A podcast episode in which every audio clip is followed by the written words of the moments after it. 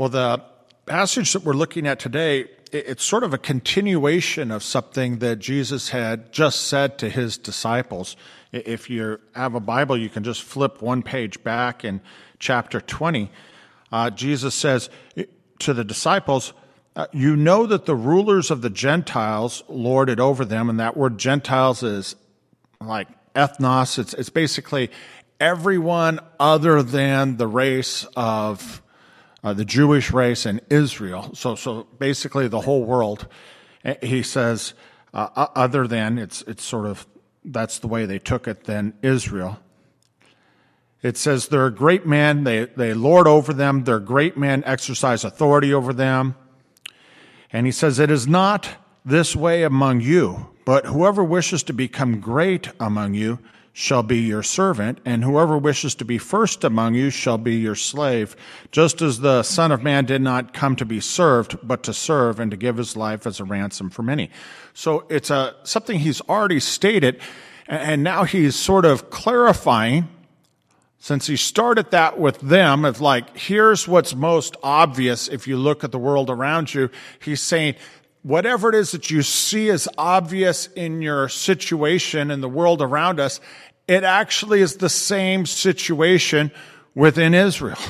And so now he gives this example and he brings up the scribes and, the Pharisees. And who a scribe was in their culture was someone who was seeking to understand what was right by looking at what the Bible has to say. And so people viewed them and they viewed themselves as the person who understands what the Bible has to say more than anyone else. But, but the reason why they're going there is because they believe the Bible uh, tells us what is right. And so what they're really saying is, is within our culture, I'm the person who understands what, what, uh, what's good to do. I, I know what's good to do. And then the Pharisees were the people that took the most literal, strict interpretation of what they thought the Bible had to say. And their point was amongst everybody in our culture, I'm the person who, if you're to look at me, I do what is good. So there's these two concepts, and he's not just saying it about Israel and he's not just saying it about the Bible, but he's already started the conversation with his disciples in terms of just in general what humanity thinks. And it doesn't change when you're in the church or if you're following God. It's the same problem. And, the problem is, defined by those two words, scribe and Pharisee, the problem is we rule over people or we make decisions based on this is what the right thing is to do, and this is what I do. I do the right thing. Those two things. I know what the right thing is, and I do the right thing. And then he says they've seated themselves on the seat of Moses. Uh, the seat of Moses could be a lot of things, but, but even if it is a seat, some people say in the synagogue, the, the purpose is seen in Moses, the label that's put on it, and when Moses would sit down to judge the people. And that idea of sitting down to judge the people seen throughout the, the Old Testament and even Paul refers to it. But it's this idea of making a decision between people. And so what he's saying is, is look, we think that authority needs to be about knowing what the right thing is to do and doing it. And when we encounter troubles or problems or we're trying to figure out a direction, like how we should go, maybe we should do this, we, think about it, just sort of our natural tendency is to think about it in terms of what's the right thing to do, and then I just need to do that. So, you know, we oftentimes go to advice for people. And what we're going to when we go to people for advice is we're going for, here's this person, I think they might know what the right thing is to do, and, then, and they're doing it, so then I, I should do it. And so Jesus is pointing out that there's some inherent flaws in that way of thinking. And so it's not just about Israel. It's not just about us as a nation. It's about humanity. There's some inherent flaws in going about thinking that we need to be ruled by this idea of here's what is right and I need to do what is right. And the first problem that he brings up with this is to say, they seated themselves in the seat of Moses. in other words, this wasn't something that God did, they sat themselves. And this is different than with Moses. When Moses sat himself on that, here's what is right, and, and then do it, the end result was he ended up murdering a guy. But when God called him, God didn't call him on the basis of him knowing what was right and doing it.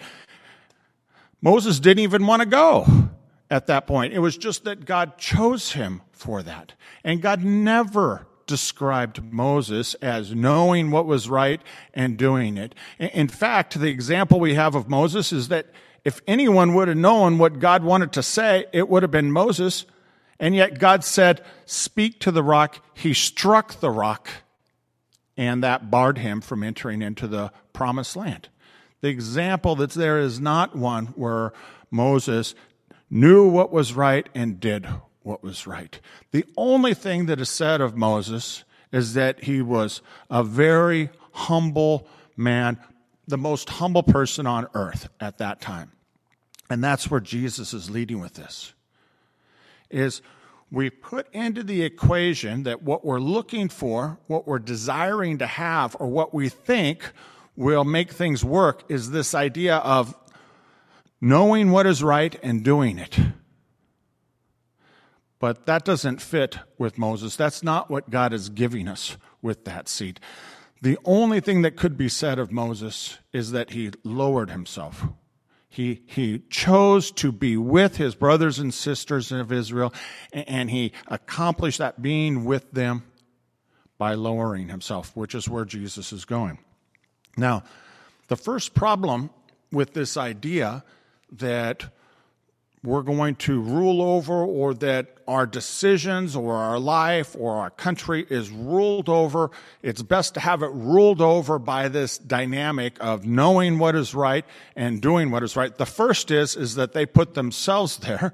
Uh, in other words, when we say what is right, even when it's the case of they're talking about the Bible and they're taking the most literal view possible of the Bible, even in the case of looking at the Bible, it's still basically they put themselves there. It's just, it's subjective. In other words, they think they know what God is saying and they think they are doing what God is doing, but they're completely overlooking the point of everything that was said earlier was to point to Jesus and they've completely missed it. So whenever we say, I know what, what good to do is, or I go to someone, say, you know, Jesus says basically you, shouldn't be calling people pastors, maybe, or leaders or something. People come to me all the time and say, you know, what should I do in this situation? I, I hesitate to say anything because all I'm saying is just giving my opinion, which may or may not have any bearing on the truth. Whenever we talk about the first problem that's there is even when we're looking at something like Moses did, he actually hearing the words of God, speaking to God face to face as a man speaks to a friend, he still thought that the right thing to do was to hit the rock rather than to speak to it.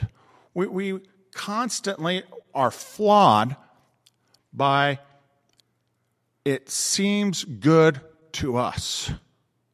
And the problem with it seeming good to us is that we're phrasing it as though our thoughts are somehow connected to something that actually is the case, this is good. But it's not connected to that even when we think it is. It's just connected to what I think, the way that I see things. And the problem with it being connected to the way that I see things is this Jesus says, Look, do everything they tell you to do, but don't do their works because here's what, what's really happening here is they're not speaking for me. They're just telling people to do things but they're not going to do it themselves. In other words, they're not holding people to the same standard that they're holding everyone else to. They're not holding themselves to the same standard that they're holding everyone else to. Now, what he's talking about is for them their justice system, and what he's basically saying to them is look, your justice system isn't just. And the reason why it's not just is because it's based on things that people say are right, but that's really just about them putting themselves as ruler over.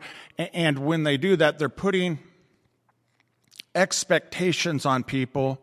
They're putting, um, they're judging things in such a way so that they're not holding themselves to the same standard as everybody else. And Jesus starts to give some examples for them, but he, he really doesn't give much. What, what he's saying is, is, look, judge for yourselves whether you think this is true. Are those who are in power, are they holding themselves to the same standard as they hold everyone else?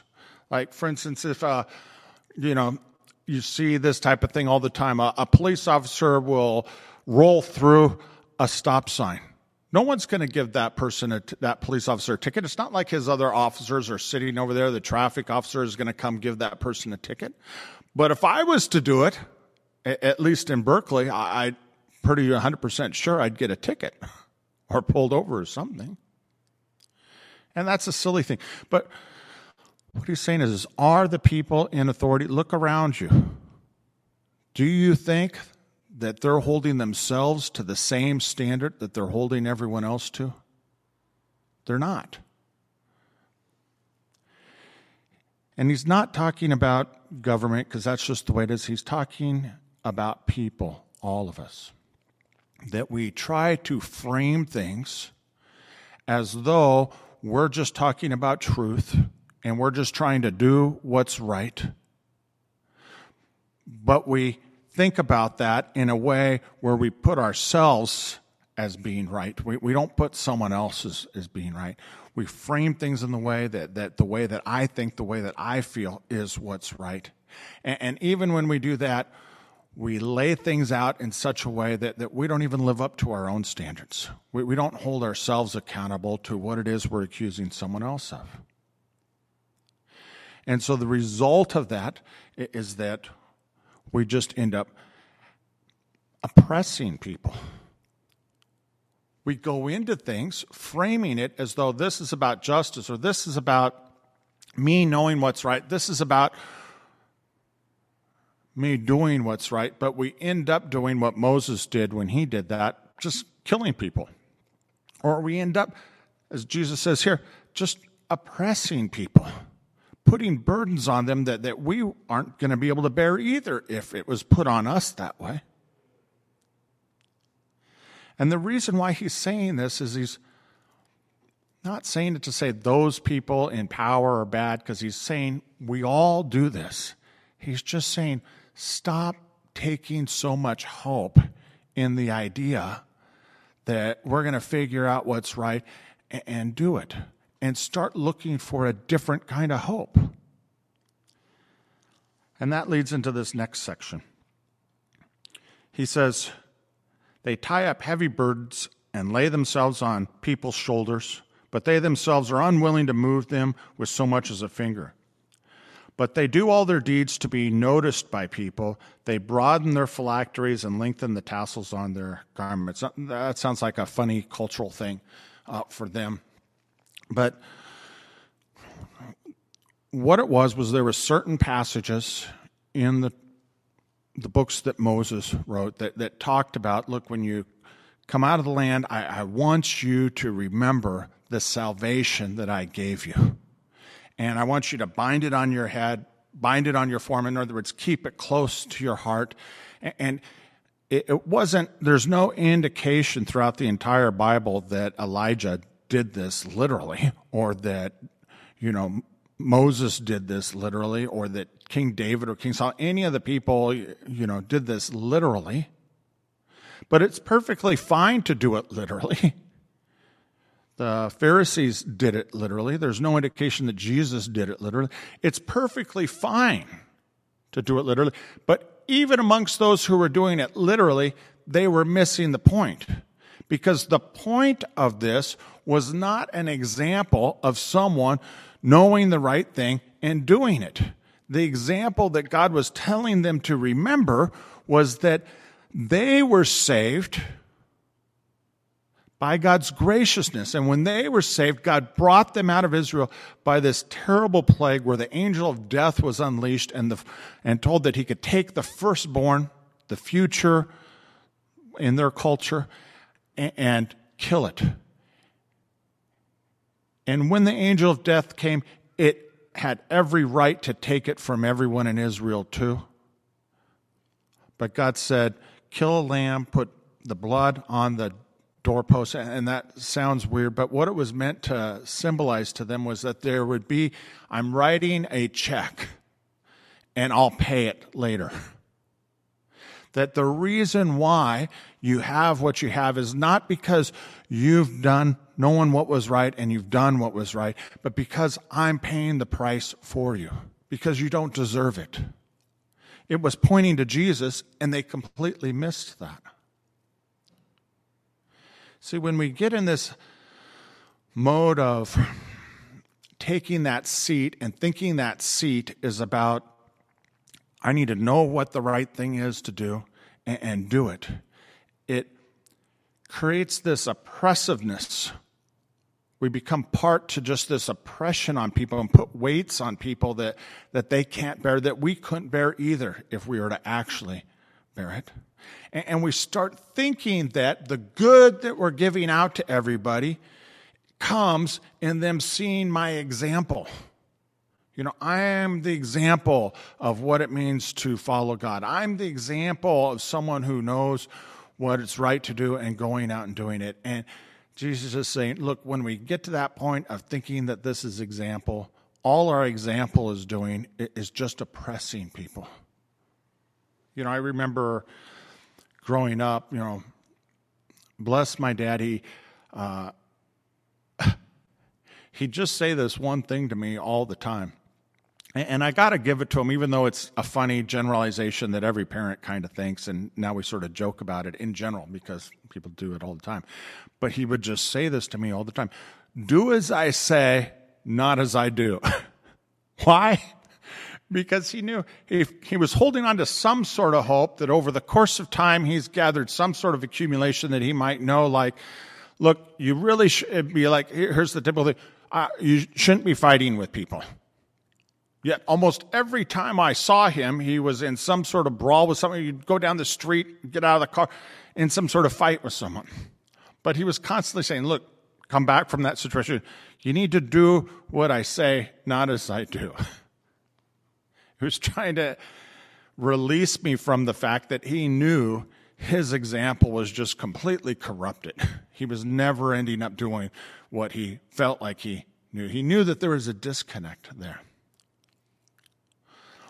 What Jesus is saying is look, when we're in a situation with people, or when we're looking at the world around us and we're looking for hope and we're looking for a way out, don't fall into the trap uh, of thinking that the way out or the way forward or the way for me to think about is for me to sit there and think about what's right. Because when I sit there and think, like if Karen and I get in an argument and I sit there and I think about what's right, it's always going to be shifted towards me.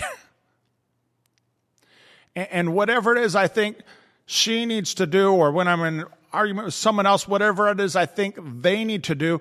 I don't realize this, but the truth is, I'm probably holding them to a standard that I'm not actually even living up to myself. And I'm not holding myself accountable in the same way that I'm trying to hold them. And I'm holding myself up as this example of what's right. And when we do that, he says, it's not helping. It's not moving us in a good direction. It's moving us in a murderous direction. It's moving us in an oppressive direction.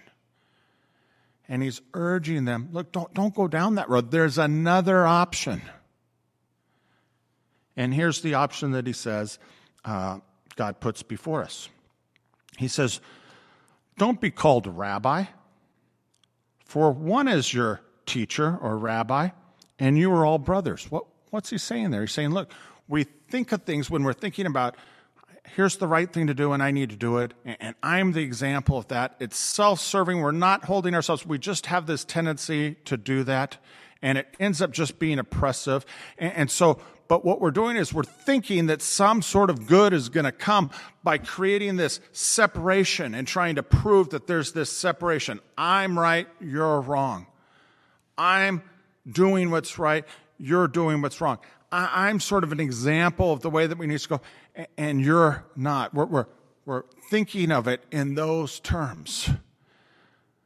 But he says there's another way. Stop, stop doing that. Don't do that. Start thinking about it in a way that brings us all together. Now, one time people brought an adulterous woman before Jesus and said, The law says we need to kill her. They didn't bring the man, they brought the woman. Jesus says, Well, whoever is without sin, throw the first stone. What did Jesus just do there? Everyone just walked away. The woman was left. He lifts the woman up and encourages her, which we'll get to.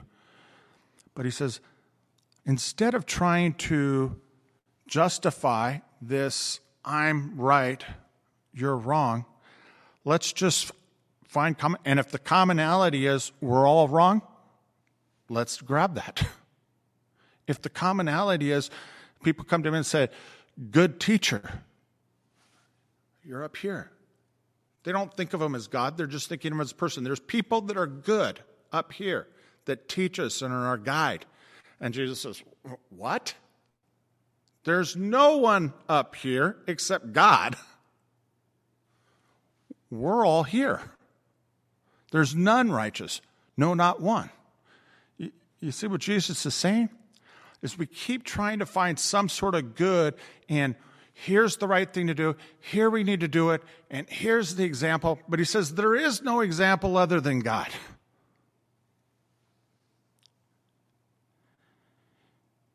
Do not call anyone on earth your father, for one is your father in heaven. And amongst us, there's not really a dime's worth of difference. But there is something there amongst us that he says we're brothers, sisters. There's some sort of bond he's getting at there that we find. If we can find that, then maybe that's a better way of solving that problem. Maybe that's a better way. Maybe finding something that we have in common is a better way of looking at it than, than finding what we think we're right and the others are wrong. He says, Do not be called leaders or guides. For one is your leader, that is Christ. Now he's talking about himself, Jesus, but he's talking about the title of him as the Savior. He's saying is, is there's yeah, we've got God, we've got Jesus to look at because they do know what's right and they have been doing it, and that's not the case with any of us. But what we really should be looking at that's the only thing that's going to be helpful, that is what the phylacteries and the tassels were meant to look at, that what the only example that's good to look at is how is it that we're being saved? What's the salvation that's being offered to us? Because the salvation that is being offered to us is not one where we know what is right and we do it. The salvation that is being offered to us is one of forgiveness. And he says, But the greatest among you shall be your servant. What, what he's getting at there is he says, The one willing to be sort of bonded with some. What, what's he getting at with that? The, the, the best example I could think of is Karen and I, I mean, we're married, you know, uh, but the uh, marriage certificate or that, that's sort of, you know, it's a start, you know, but, but, but what it really is, is that we're, we, our lives are sort of bonded together. We've been together now for almost 30 years and we've had like six kids together and we've been so on top. Our lives have been so wrapped up, involved in each other that yes, tomorrow we could say, oh, we're going to go get a divorce. But whether we did that or not, we were not going to be able to separate our lives. It's become bonded in such a way that even if I were or Karen were we were to go down this road of saying, look, we're going to separate, we wouldn't be able to separate. We would still constantly be thinking about the other person. Our lives would still be intricately connected with each other, our kids would still connect us, our friends and family. There, there's really no way to, and so what he's saying here is, if there's anything great out there, it's not something that sets one person here and one person down here. The only thing that we might hold to as being great, the only thing that might be an example, the, the example that God wants us to look at, to take guidance from, is the fact that He came down and became one of us. And if, insofar as we're willing to be bonded to people and to start thinking of things in terms of my life is now sort of can't be pulled away. I'm just sort of bonded now. And Insofar as we're willing, even though we know when we look around us that this is the case, that we're just all super selfish. We're holding each other to standards that we're not even able to hold ourselves to. Even though we know what's right, we don't do what's right. We don't know what's right. We think we know what's right because we're just thinking. Given that whole thing, that we know it's, instead of denying it, let's just accept it as the truth. And you don't have to if you don't want to, but Jesus says, look out. And if it fits the world as you see it, it I, when I look out, it seems to fit me. It seems to fit everyone I know. It seems to fit the whole world. Given that, the only thing great that we might say about us is insofar as we're willing to still have these connections with each other, insofar as we're willing to not be alone and to be connected. And if that's the case, how are we connected? He says, whoever is higher, lower. Whoever is lower, higher. He's saying, we think to create this separation, the only reason to raise yourself is to raise yourself above someone else so that because we have this hope of being right and doing right and being this example. And he says that is just there to push a weight down on people and oppress them. But let's do the opposite. If we want to be together, then the only reason for someone to be raised up is if someone's here so that we can be together. And the only reason to lower is if we're here to be together. How do we practically put those into look, I want to be together with Karen. And I'm just using that as an example. It doesn't have to be marriage or anything like that. It just whatever. It's easy for us to talk about that. If I want to be with her, and I'm willing to be with her, and she's willing to be with me. When we get in an argument or get in some sort of disagreement or look towards some sort of move forward or how are we going to do this or approach life or something, anything like that, the absolute worst thing that I could possibly do is to put myself in the seat of Moses and think that I know the right thing to do and that I do the right thing and that I need to be this and pressure or something her to. That's disastrous when she does it to me, when I do it to her, when we do it to each other. It's disastrous. But what would be better? Is there any other option? Jesus is saying, if God exists, if God loves us, if God is willing to come down, if God Himself is willing to see that there's none righteous, no, not one, but I'm going to come down and become one of them anyways and give them a new option based on forgiveness. What's the other option we have to look at? For us both to be able to come down off of a high horse and say, oh, we don't know what's going on. We don't know what to do. We don't know what the right thing is to, and just say, Jesus, can you just save us? And that's a very practical thing. It's not just a religious thing. I'm telling you, in your mind, when you have a, a problem or moving in a direction, it is very, it is a very real option to come down off our high horse in our mind and stop thinking, I know what the answer is.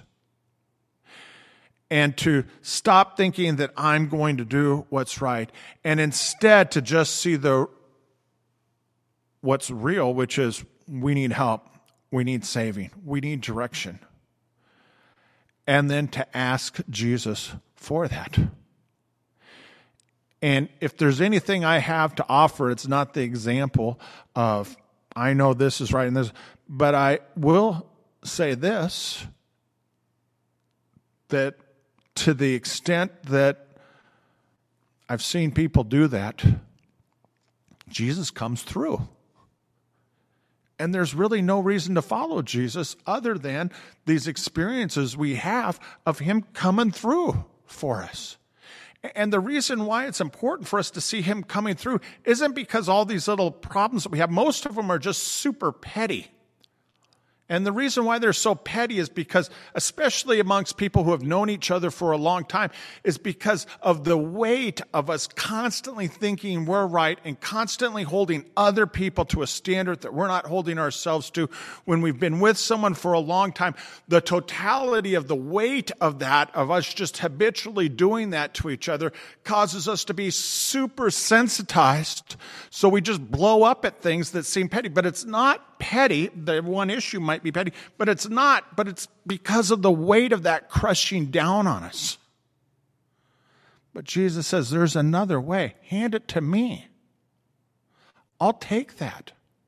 And I will save you. And he will step in and give us an example that we can hold on to. Whereas I, I turn that over to Jesus, and here's how it worked out. It worked out so that we're together. And the reason why that's important isn't for the issue in and of itself, even though a lot of issues are important and do need, but it's because that gives us hope for the ultimate issue of where he's going to take us, of giving us life, life abundantly, life eternally, even though we just keep messing up. And he's going to give it to us on the simply the basis of us recognizing that we need forgiveness for our sins and coming to Jesus in the hopes that we'll find that through Him and then following Him on that basis. It's a real hope that Jesus gives, and He's talking to His disciples, He's talking to the crowd, and He's telling them, This is all God has been talking about, preparing us to be able to grab a hold of that hope. And it's a hope for eternity, but it's a hope that we can grab a hold of right now, today. And as we grab a hold of it, it will increase our faith in the hope for eternity. Let's pray. Jesus, I just pray that you would give us some reminders this week to grab a hold of that hope of your salvation, that as we encounter change, as we encounter problems, as we encounter just direction, as we just try and figure out how to live our lives, that we would lean into this other hope that you've given us, which is just a hope of you saving us. That we can be honest with who we are, honest with our deficiencies, but cling to a hope that you are not deficient, that, that you do have the power to bring us together to hold us together. Lord, raise us up when we're put down. Lower us when we put ourselves up. We can't do that, but you can, and we thank you for doing that. Help us to hold on to the hope of bonding together. We ask this in your name, Jesus.